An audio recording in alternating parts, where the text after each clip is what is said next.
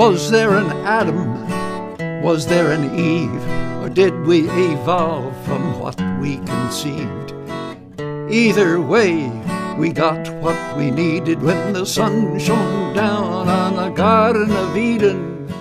Hey, everybody, this is Harvey Sluggo Wasserman uh, greeting you to the 91st, count of 91, uh, Grassroots Emergency Election Protection Coalition Zoom calls, otherwise known as GREEP, and now known as the Green GREEP or GREE uh, calls. We are thrilled to have everybody with us. We have more than 40 people on the line to start. Uh, we are going to be dealing with some majorly important issues. We have the great Andrea Miller and Joel Segal with us to lay out what I hope will be, I'm sure will be a major turning point in organizing history. They are going to tell us what's needed to do to win the um, uh, 2022 and 24 elections for a progressive movement. Remember, we are nonpartisan, so we're not here pushing the Democrats. God help us. And um, um, uh, we are also, of course, uh, at five o'clock on Thursday afternoon, rebroadcast at the Progressive Radio Network at my Solartopia Green Power and Wellness slot. Uh, so Joel and Andrea are going to do most of the uh, heavy lifting here um, in the first hour. We're also going to talk with a great uh, guest about uh, violence against um, uh, election workers. And we're also, I mean, very much in the news, and very much a part of that is this massive trend towards banning books. I mean, um, I, uh, I, thought we were over that, but apparently not. Um, in fact, they just banned a book about Harvey Milk apparently because he was gay, one of the great leaders in American history. I mean, it's beyond me, guys, but we'll we'll deal with that as well. And then the second hour after six o'clock Eastern time, uh, Tatanka Bricca is going to join with Ron Leonard and Wendi Lederman uh, to talk to us about what's new uh, uh with the environment and the massive war against uh, renewable energy, uh, specifically against rooftop solar. It's quite amazing. So um, uh, this is a wonder of wonders. I do want to start today, and I sent uh, Steve. I sent you the link. Uh, there's a major um, piece out on the internet being re- republished by Raw Story um, uh, about uh, the fall of the evangelical movement and um, a, uh, a, massive drop. there it is. Oh, that's the band, the banned book movement. That's truly astounding an amazing story. And here's the second one about church ties uh, to Trump-based politics are fueling an exodus of young evangelicals. Uh, at a certain point uh, in the early 2000s, the evangelical movement uh, claimed more than 25% of the American public, and now it's under uh, well under 15. And among uh, people under 30, it's, it's less than 10. Uh, and, and, also, the, the average age of the evangelical movement um, uh, has risen to close to 60. It's actually the old, demographically, it's the oldest uh, religious movement in the country. Okay, Steve, you can take that down. Everybody, if you look in the uh, chat, you can get the links to those two articles. They're, you know, on the one hand, book, book banning and I assume burning and on the other hand, the, the plummet in the evangelical uh, community seems kind of dissonant, but that's that's where we're at in this day and age. I have to say before we jump in that I was on the. I usually go and sit on the exercise bike and watch uh, the news, uh, and today the news from Ukraine is just it's petrifying uh, what is being done to to that country. Uh, uh, you know, absolutely astounding. Of course, it's been going on in Afghanistan and Iraq uh, before this. But um, uh, the difference is that they, the American TV networks would not show it when it was happening in Afghanistan and Iraq, and now they're showing it in Afghanistan in, in Ukraine, and it's absolutely devastating. I hope to God that this has an effect of ending war, uh, but uh, I guess it's up to us, right? And we're going to see how. We have the great Andrea Miller and the great uh, uh, Joel Segal, two of our most advanced, um, uh, experienced, um, astute, and effective organizers in all of the country. And um, um we're going to try and devise on this call a plan to uh, deal with the upcoming election in 2022 and uh, in 2024. Uh, all the media is predicting a an extreme right wing uh, victory um, to take both houses of the Congress in in the fall. Uh, the the Democratic Party, such as it is, has well over 100 million dollars, which they're about to blow on TV advertising. And uh, between Andrea and Joel, hopefully, uh, and you know PDA coming up with great progressive candidates uh, maybe we can reverse that. So, Andrea, uh, let's take it to you first, and then Joel.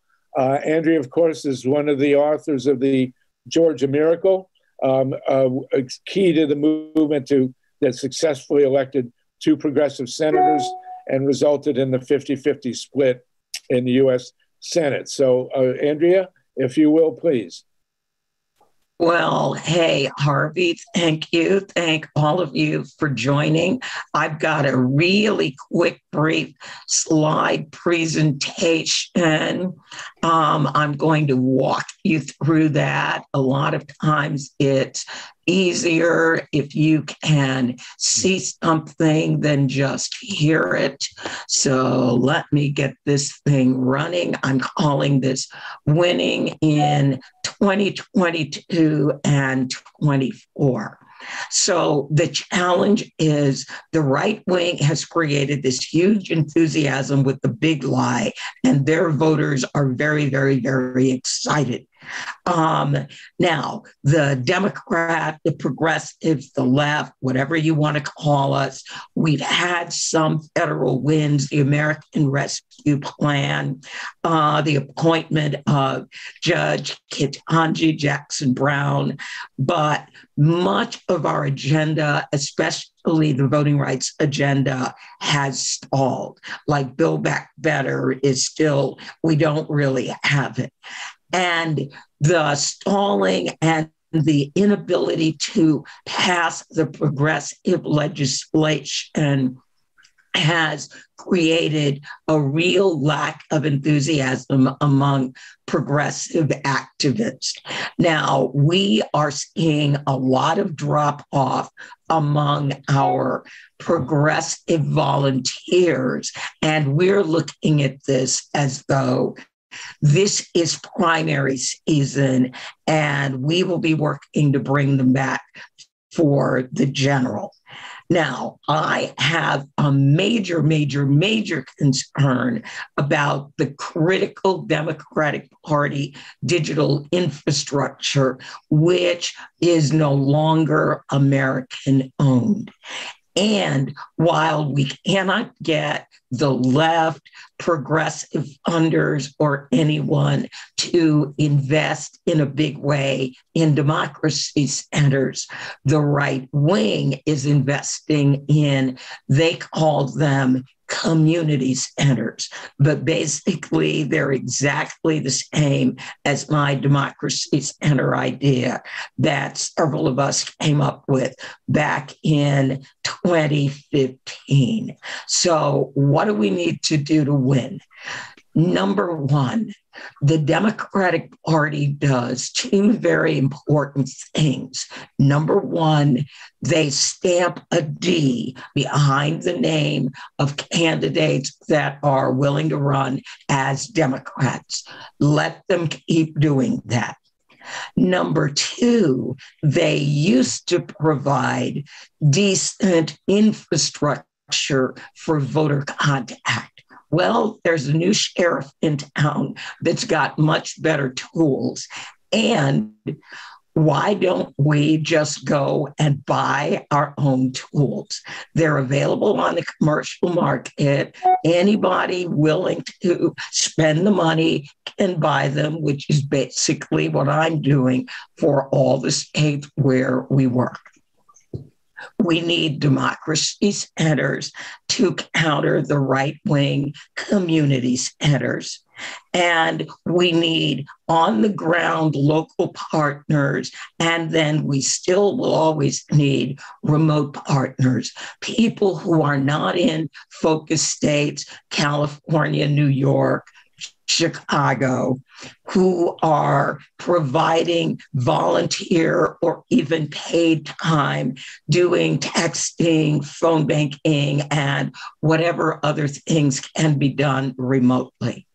Now, this is critical, and this is where the Democratic Party consistently misses the ocean liner. On the ground partners must be local people who are trusted community members, not somebody they parachute in. And whatever messaging you are using in a community, you need to talk to members of the community what a concept and ask them what's important to them and then see what you've got in your toolbox be it a democratic republican probably not or an independent candidate right now this is the first thing that i took care of in 2022 progressive organizations and the Democratic Party. Now, not all states. California left NGP van about 10, 12 years ago.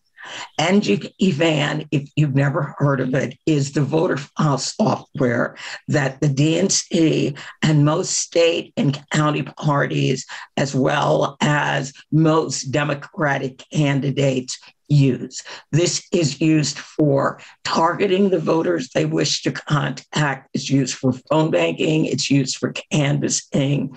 And the couple of cell numbers it has in it, it's used for texting. My problem with NGP Van is in August of 2021, it was sold to a British venture capital company called Apax Partners. And call me crazy, but I'm just really not comfortable with a foreign country owning the voter contact infrastructure. So the moment that happened, I switched to another vendor. Now, I didn't just switch because the infrastructure has been sold. I switched because when we set up a phone bank or we're texting, we actually like to reach the voters we were trying to reach. So in PDI, which stands for Political Data Intelligence, a California company, They've got millions of cell numbers. We deal with BIPOC, Black, Indigenous People of Color, AAPI, Hispanic, and Native American. So when we're looking at Asian voters, Asia is a continent. It's not just a country, it's a continent with numerous countries. They identify the voters' country of origin. And if they probably do not speak English, they identify the probable language. When we're looking at Florida, and Florida is one of our states, and I'm looking at Hispanic voters, it tells me country of origin of Hispanic voters. School districts are there. Remember, we like to think about federal races, but where do a lot of people get started? They get started on school board. This has school boards in it. It also allows us to do really complex script writing for phone banking, canvassing, and we've got browser dialing. So when we look at our majority minority states like Texas, Florida, and Louisiana, it becomes very important when we are targeting voters to say we are looking at Hispanic voters. We want them born in the US and these countries. So we can be very, very specific about the voters we target. Now, here's another thing when you are targeting voters. Uh, my uncle, who was an alderman, well, I had two of them in the Daley Machine, told me the most important thing that you're going to need to win an election is turnout. He who gets their voters out is going to win.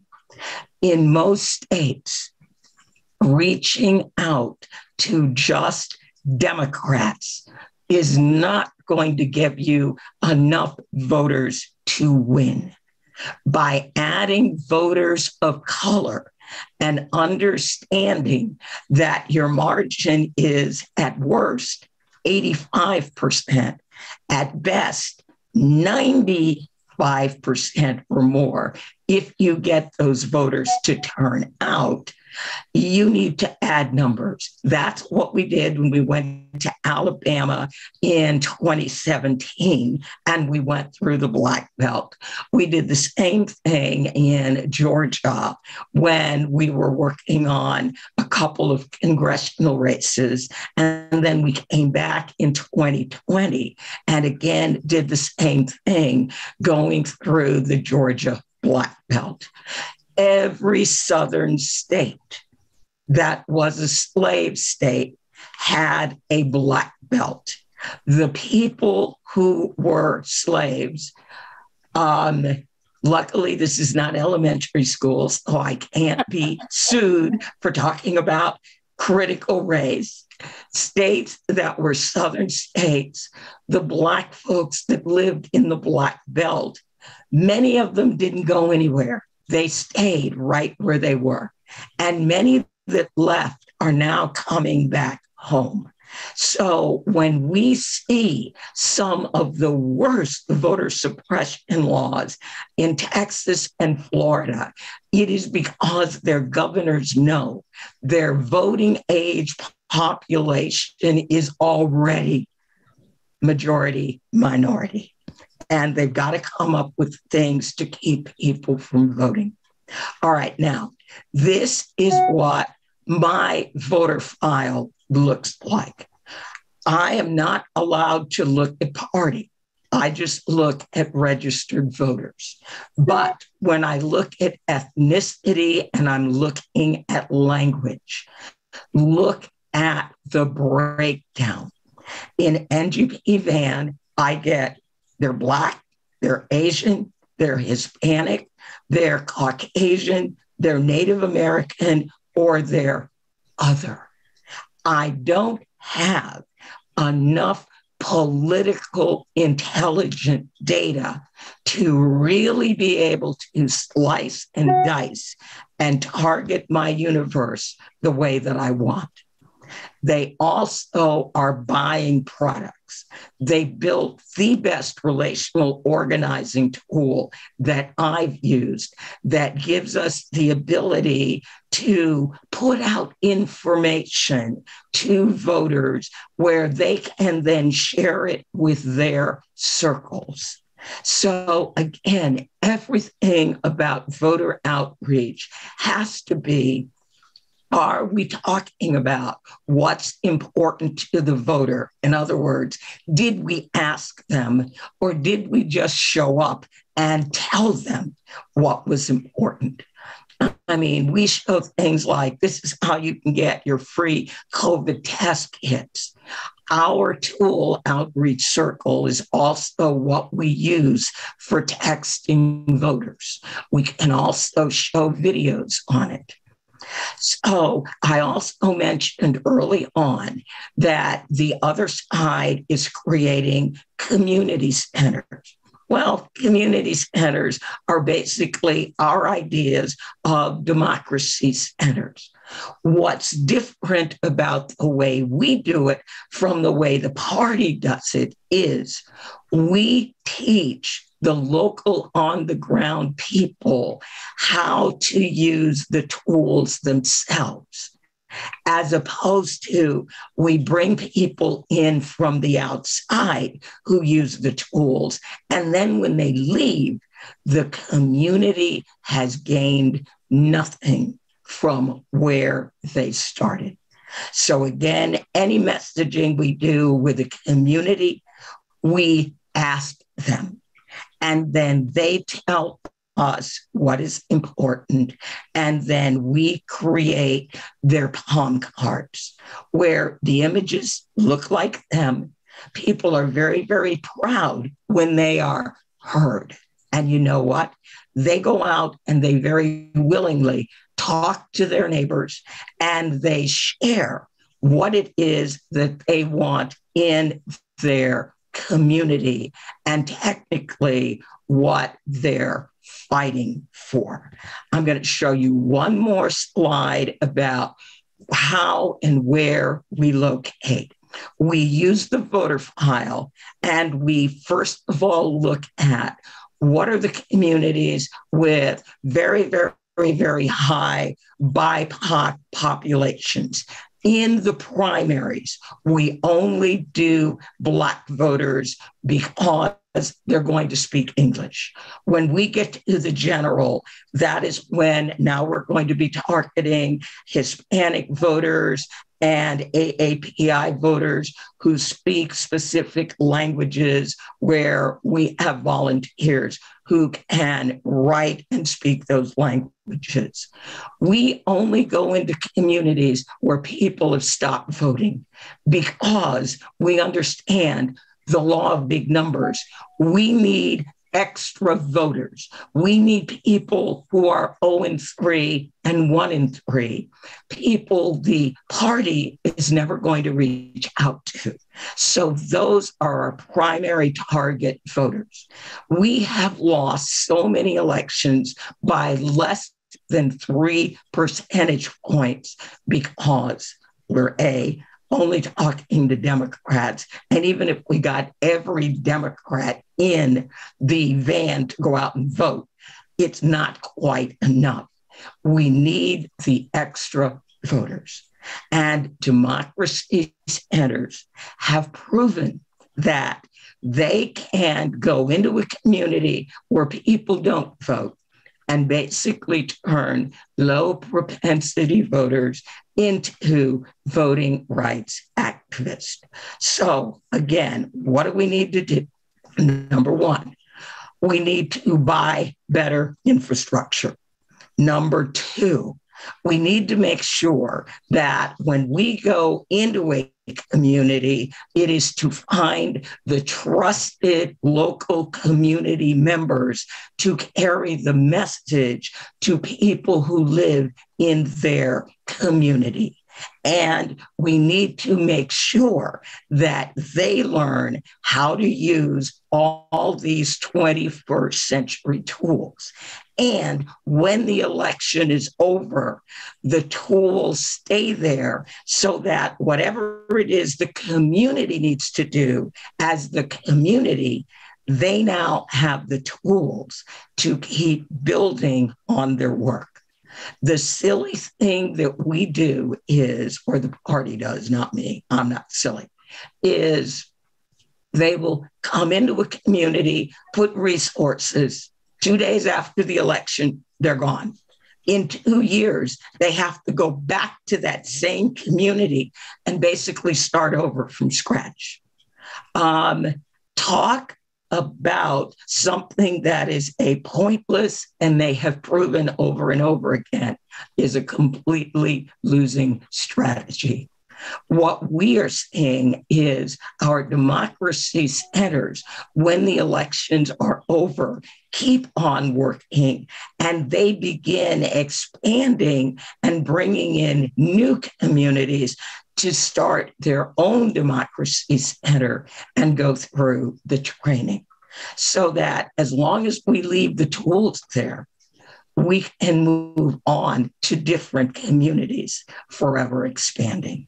So thank you very much. Wow, that was a great, really great presentation. Uh, in terms of, uh, thank you, Andrea. In terms of money, um, the Democratic Party, as I say, or both parties, uh, have upwards of 100 million or more that they're going to spend on um, uh, TV ads. Um, what what kind what kind of uh, financial parameters are we talking about with this kind of grassroots organizing? Uh, 4.7 million to do uh, 140 democracy centers across nine states. And that buys the digital infrastructure and pays for my IT team. So, so 4.7 million. Well, how much? okay, how much to do the whole United States? Um, it would be 1.6 million to buy the voter file uh, from PDI for all 50 states. It's actually going to be less because the more states you buy, the cheaper they make it. So let's just argue and say it's 1.7, um, it's 1.6 million to buy the voter file. You should probably be able to do the whole country for 20 million. To get to, uh, to do this kind of organizing? Uh, uh yeah, it's 20 million. Is it's 20 million, million. Dollars? Such a deal. Yeah. So, so, the Democrats have 100 million, the Republicans have God knows what. So uh, you're saying that we could run a grassroots campaign which is nitty gritty, which is proven, which you just and everybody out. gets paid a minimum of fifteen dollars an hour. Wow! So, um, are, is there a union that represents people who do this kind of work? Um, I don't work with anybody in a union. Um, again, because we are going into low income communities, most of these folks would be thrilled to make $10 an hour. And I'm like, no, sorry. Uh, you're going to have to take a minimum of 15.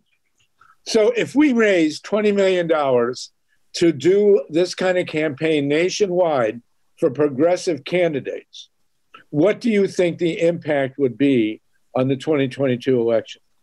Um, well, number one, I am expecting to have a great election in the states where I'm working. So, again, we should expect to have a great election. Now, again, remember, my caveat is I work exclusively with community of color voters. So that means in many instances, I am working with voters, and many of my voters are rural, and many of my voters are older.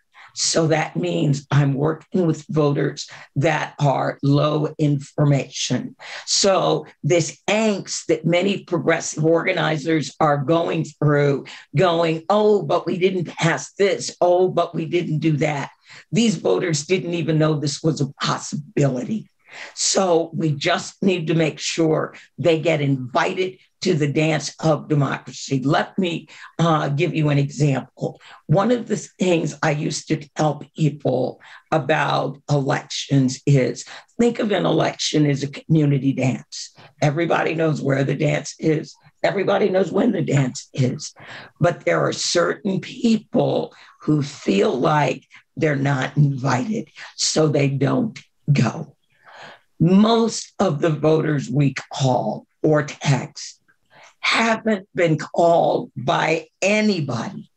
And the other side is realizing that. And they're beginning to make outreach. So if we don't reach out, we're going to miss this boat. Unbelievable. Okay, so we have three people. Uh, uh, Joe Segal, we have three people with their hands up and you are next to talk. Uh, I'll make it your decision. Do you want to call on the folks with their hands up, or do you want to start away? And Andrea, you are magnificent. Let me ask you: if we did get to twenty million dollars to do the whole country, are, do you have the organizational um, uh, uh, capacity to do it? There's a yes and a no. We've got the IT staff who can do it.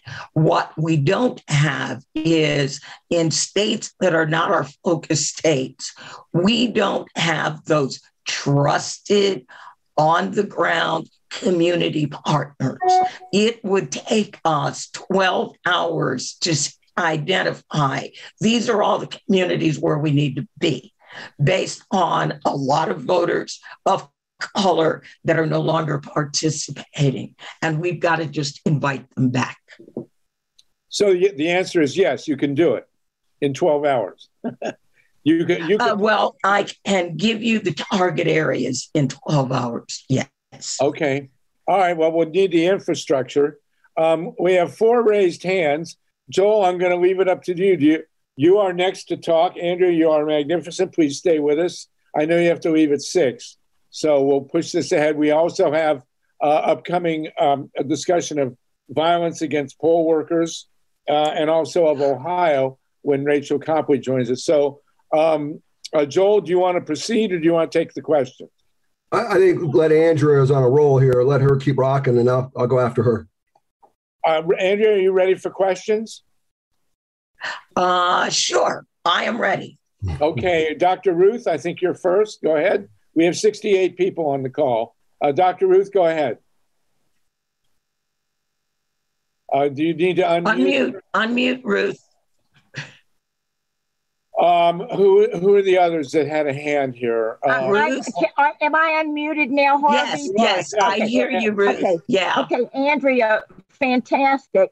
Um, we really need to do what you're saying out here. So, uh, you know, keep in touch and let us know what we need to do on the ground here. Although Uh, Ruth, California, what what what state are you in, Ruth? isn't uh, we're in California. I'm in California, so we're Oh, blue all right. state. Uh, Uh, I wanted to ask Central you- Valley, right? Central Valley. Yeah. Okay, all right.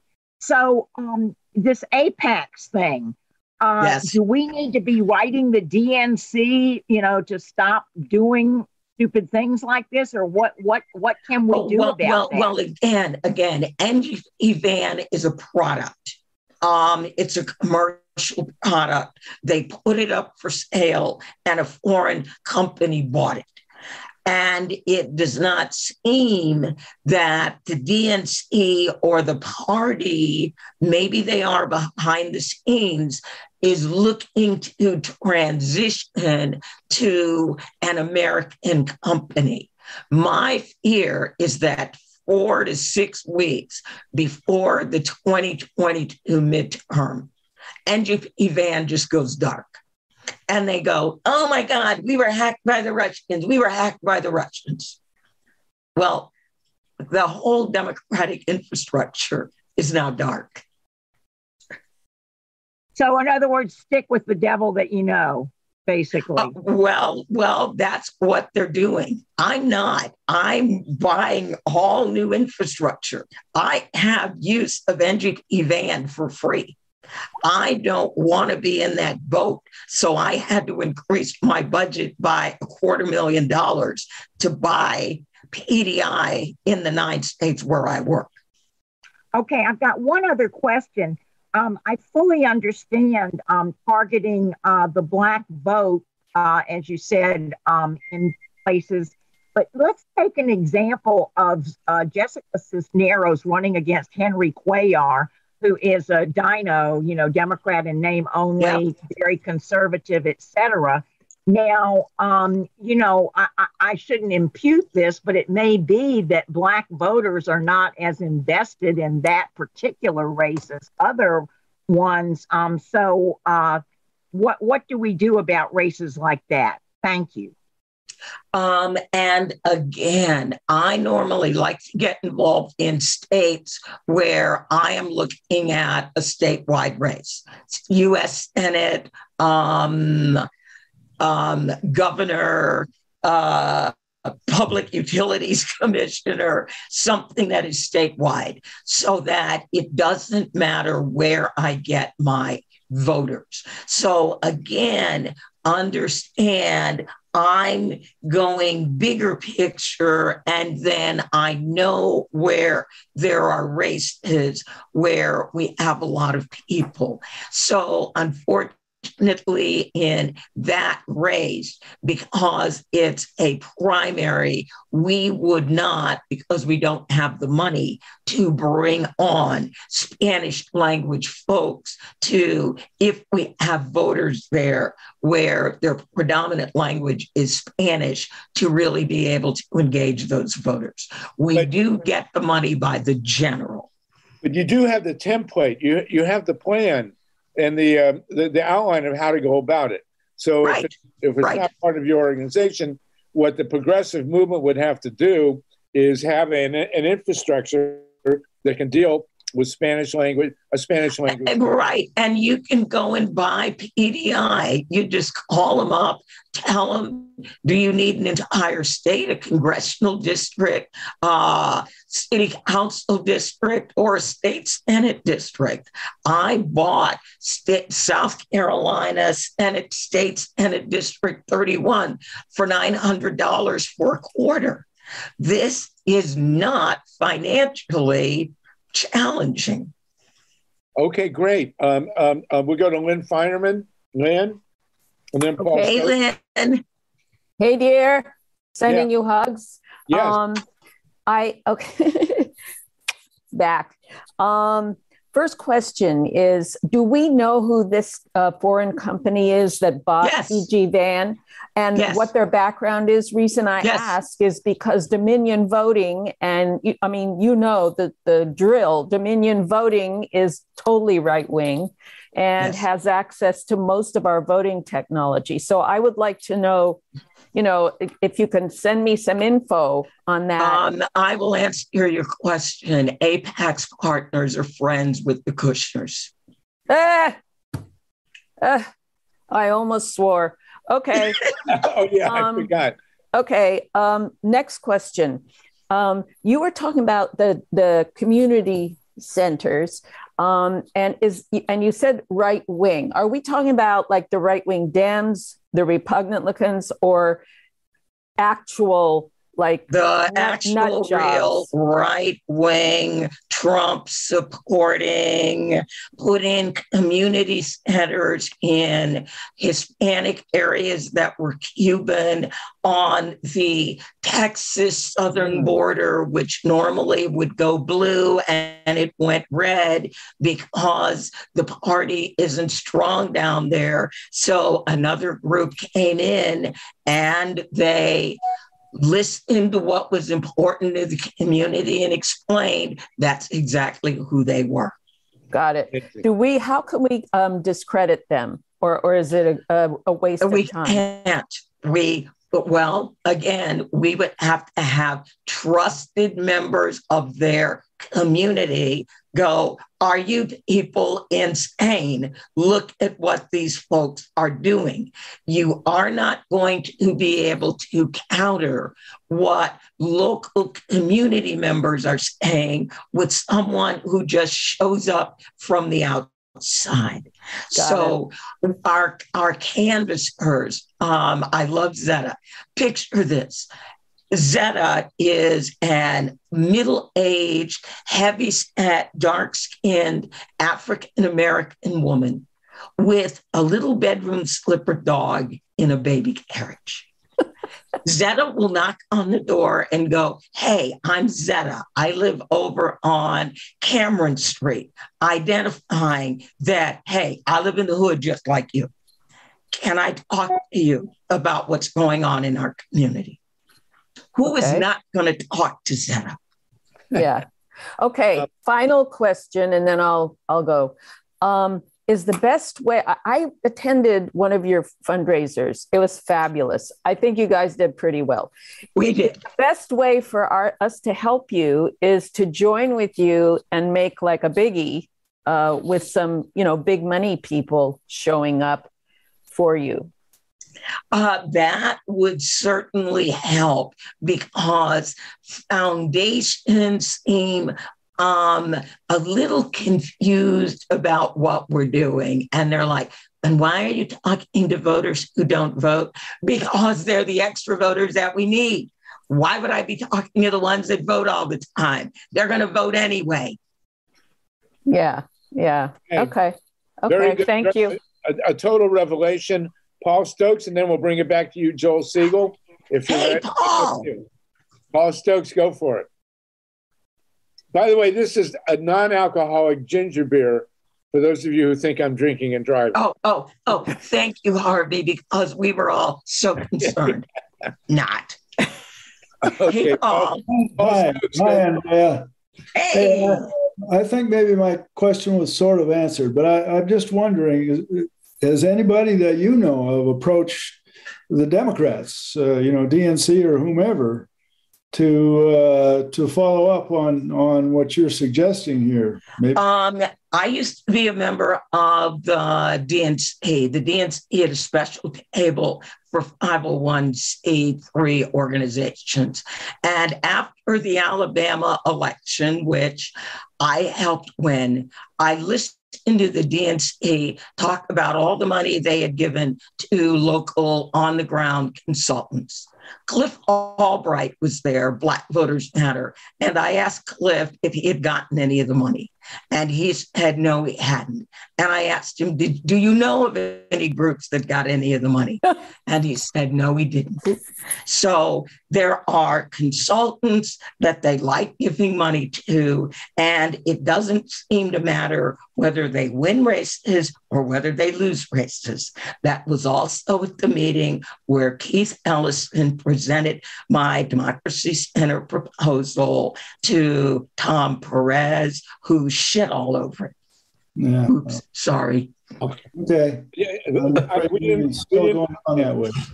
Thanks. He he shed all over it. Yeah, okay, thank you for that, Andrea. I have I have uh, I have met him, uh, um, the the former chair of the Democratic Party, and uh, there's no there there.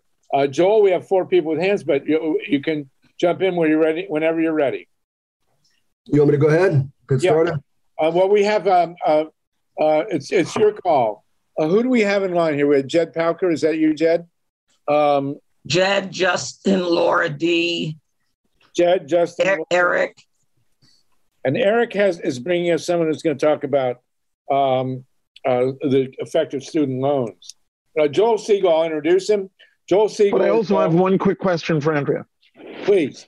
Go for it. Um, so, Andrea, I'll be trying to reach out to you um, if you're interested, the idea that there could be a contract term um, where the voter file company would be required to have a parallel running system that would be under Democratic Party control. So if anything happens to the primary system, um, a backup system is immediately available. I'd be overjoyed to help write the contract terms and see whether they would be willing to sign up for that. Let me know if you're interested. Um, elazarus at electionsec.org um, I sent that to you in the chat. Is it clear Thank that you. the idea that having a complete parallel system on a different cloud server under the Democratic Party control so that you can, you can uh, uh, to it again um, yeah they're already paying for ngp van but again i think the whole system's going to go dark and they're going to scream they were hacked by the russians right well of course we can definitely trust the kushners to to uh, act with integrity um, uh, Joel, we have uh, uh, go for it. I'm gonna. Joel Segal is one of our great organizers in this country. He's worked with Andrea. He's brought brought us Andrea actually, and uh, Joel is a co-author or an author of the uh, ACA and much, much, much more. As skilled and as seasoned a campaigner as there ever could be. Former chief of staff with uh, John Connors, Conyers. so uh, his list of accomplishments is astounding. And what we have to now add to your list of accomplishments, Joel, is a way to help work with Andrea and the rest of us to save the 2022 election for the progressive uh, part of piece of this country, which is the majority, by the way. We are the progressive majority. We just don't seem to have any luck getting control of the government. We have 70 people with us. Joel, take it away. Yeah, hi. Very hard to follow Andrea Miller she's one of my um, best friends and uh, sisters and gurus. She also makes very good homemade ice cream. Um, but anyway, um, what I want to do from here on out is I want to go through how I think we can accomplish Andrea's vision. I will tell you that when Andrea told me about democracy centers, I was pretty blown away. It was almost a year ago. If we get democracy centers funded that would be the most important revolution in this country among progressives, in my opinion, since Roosevelt. And um, I hope that, you know, subsequent to this call, we really can have a more serious conversation about money and fundraising, because uh, that's where, you know, Andrea's genius, and for it to go to the next level, and all of her colleagues, we got to really talk about funding. So I'm going to go 10 minutes, which is what I was told to go. Uh, that's the length. And unlike Andrew, who's very professional, I will give you more of an amateurish presentation. But I hope that um, it can spark some discussion. What's most important is what do you think about what Andrew and I are talking about? well, this is called the Joel Segal Bar Mitzvah Woodstock Plan for Progressives to win the Congress in 2022. Now, why is that bar mitzvah and Woodstock? Because in order for my bar mitzvah to have been successful, my mother and all of her Yenta, Lynn knows what this means, Yenta friends who talked on the phone, yet, you know, and eating coffee cakes and drink coffee, playing cards, they had to have a spirit of harmony. They, you know, Woodstock was about fun. And until we really start thinking about unity and solidarity among progressives, we can't really do that much. So I just want to make that point. It's very important. I'm going to get to, to that at the end. So my background in a nutshell is about 42 years of running campaigns for Congress, um, state races, local races, but also having led national campaigns, you know, for single payer or SANE freeze, U.S. out of South Africa, and all that I learned, you know, with great, great leaders like Abbie Hoffman or John Conyers. But I really learned most everything from um, it was Mayor Harvey Gantt, who was a black mayor who kept winning his races in Charlotte, North Carolina, in a pretty conservative city. And I, I learned from that machine and then from the Conyers machine. So, anyway, I'm going to go ahead and start with my presentation. The prognosticators in the media are saying, without any evidence that's empirical, that Democrats are going to lose the midterms. So, this is antithetical to common sense since we just won an election. The House and the Senate, we won those, correct? So somehow we're going to have to figure out a way to really study and examine the Georgia miracle. How did a Jewish and an African American, uh, two people who should not have won their races, actually win a, their Senate races? And how did they do that? And we've spent a lot of time talking about the Georgia miracle. We're going to have to spend even more time replicating it in, in other states. Um, the other thing is, if we got to look at the moment here. I lived in the Congress eight years under George W. Bush. What we're going to see if the Republicans take back the Congress, it, it will be a Trump Congress, not a Bush Congress, a Trump Congress. What does that mean? They'll try to, the, I know we're supposed to be nonpartisan, but I got to be academically correct. The R's will try to do a, a, a ban on Muslims, detention centers at the borders with children, eliminating Obamacare, which has provided coverage for 40 million people. Absolutely no progress on clean renewable energy, um, as opposed to they're probably going to want to fund gas and oil exploration, even more than that, especially fracking. Um, forget about any of Biden's agenda, whether it's Build Back Better, doesn't matter. Whatever Biden's plans, they're going to be they'll be very difficult to get anything passed. And what what the Republicans will use in their arsenal is the same thing that they've always used, and those are debt limit cliffs. But I don't want to go into too much detail about debt limit cliffs, but basically, what the Republicans will do is say this spending is going to bankrupt the Congress, so therefore we're going to we're going to um, close Congress down. I don't know if you remember those days, but that's that's what they use. That's what they, that's how they strangle progress is by debt limit cliffs and you know talking about well we're going to have to cut spending by X, Y, and Z. So progressives will be on the defense uh, for the next several years, protesting in the streets as opposed to being more um, on the offense. Forget about housing for all, Medicare for all, jobs for all, college for all, the George Floyd Act. That does not. That's not going to have a chance of passage. So what I'm going to do now, and, and here's what's really important: this election can determine whether or not we survive as a human civilization because the R's are going to push back on any clean energy legislation. We only have about 10 years to start the transition to 100% solar utopia. That came from Harvey, uh, solar and wind. But what, what happens if we can't get any legislation passed whatsoever? That means we're in big trouble because the US always leads, even if you don't necessarily like US foreign policy, whether you like it or not, the, the other countries in the world take their cues from the United States. That's just, that's just the way it is. So I'm going to suggest um, four or five steps. Step one, I think we need to have a progressive summit to win the midterms. Why a progressive summit? Because we got to bring together the best and brightest people from all walks of life, people who've actually won elections. Why? Because if you're going to get a winning basketball team to win a college championship, you don't get a coach out of high school, right? You may want to get, you know, uh, Krzyzewski out of retirement or something, but we have to bring together people who've won elections and won campaigns because progressives are going to have to shift away from blogging, TikTok, um, you know, texting each other, Facebook, to actual organizing. A lot of progressives, Bernie Sanders, I think, has changed that paradigm a lot. Um, have to really get involved in electoral politics. Now, that's not something a lot of progressives are used to. Many of you might be used to it, but a lot of progressives aren't used to working on a campaign.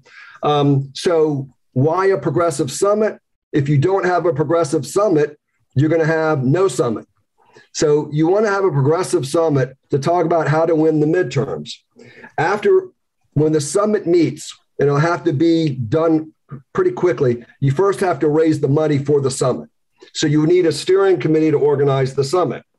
At the summit, there would be workshops on the Georgia Miracle.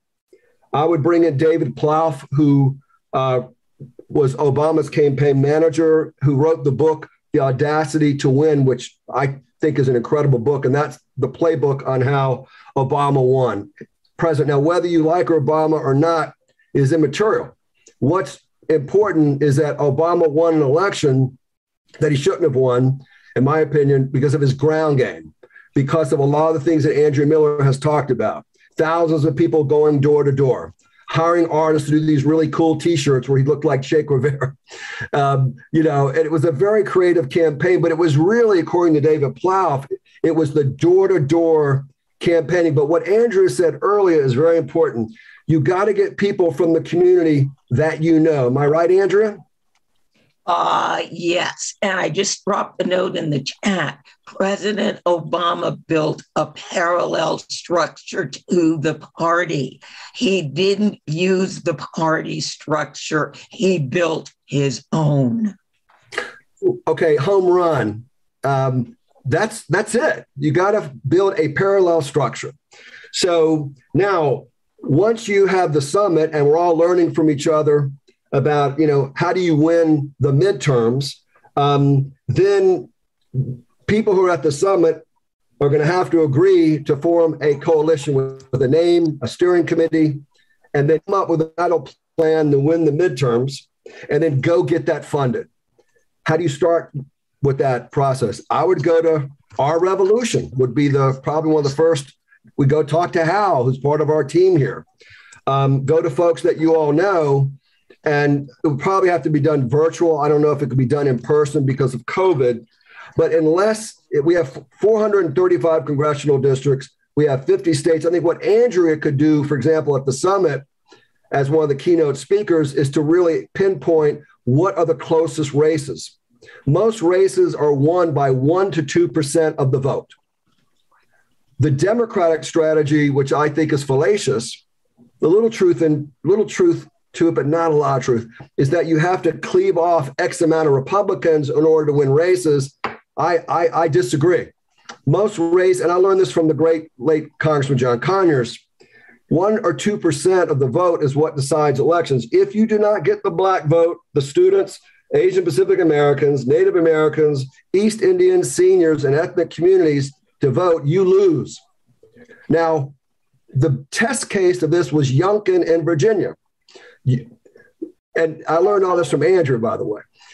What Terry McAuliffe, who's a friend of mine, I don't want to badmouth him, good guy, but I think he ran a poor campaign. He used the typical Democratic strategy, as did my colleague Nina Turner. TV commercials, consultants. What they did not do was relational organizing. What Andrew Miller just outlined is what he did not do.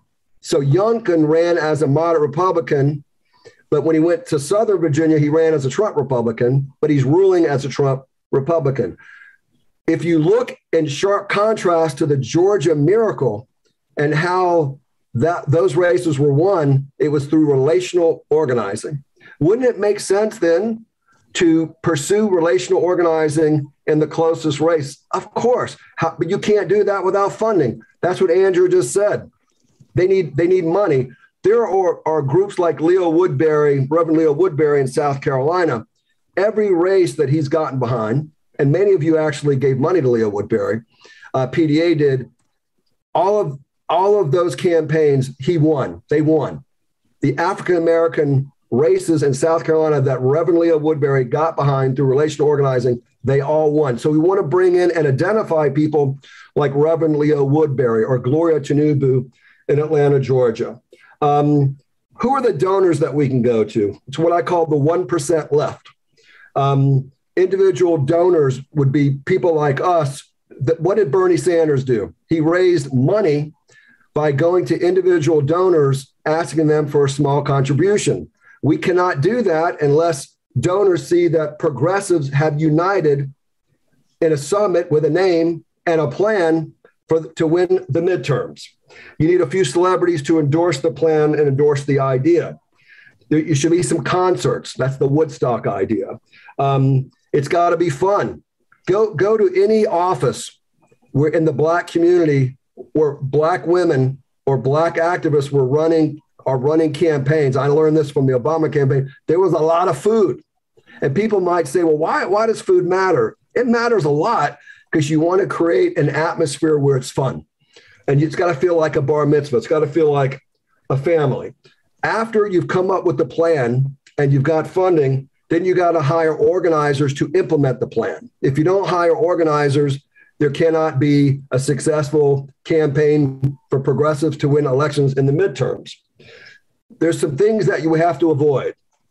One is hiring leaders with no experience. Two, hiring ego, hiring leaders with big egos hiring leaders who believe in silos, hiring leaders who are dysfunctional, um, hiring leaders who think that you must prove yourself because you work for a big NGO or you have a lot of money. Now, um, I'm almost finished. Now, once the plan has been implemented, then after the, the summit is over and the elections are over, and we've got progressives elected in the Congress, and the House and the Senate are progressive, Notice I'm not using the word Democrat, we're nonpartisan. Then that campaign hopefully could create a united progressive front, something that progressives are allergic to unity, winning, power. Um, no more latte liberal progressives. Th- those days have got to be over. If we want deep transformative change, if we don't, thank you, Wendy, I see you go. if, if we don't unite now, we're doomed. Um, I learned this from Congressman Walter Fauntroy, who organized the March on Washington for Martin Luther King, and a very dear friend of mine, still alive. What he told me was what SNCC would do, Student Nonviolent Coordinating Committee. They would they would win elections that were very close, and then they would basically negotiate with Democrats and say, since we've won all these elections, now we want the Great Society to pass. That's how much power they had. Now, if you don't study revolutionary history or electoral history, it's kind of hard to grasp some of these ideas. But what Andrew is talking about, what I'm talking about, is what already happened in the 60s. So we got to bring in people from SNCC, bring in people who've won before. Um, and that's it. Thank you. Well, thank you, Joel. That's magnificent. Um, uh, a really great presentation. And this is what we're trying to do. I think in Jewish terms, of course, we want to be uh, more like a bar mitzvah and less like a bris. But um... was there an Adam? Was there an Eve? Or did we evolve from what we conceived? Either way, we got what we needed when the sun shone down on the Garden of Eden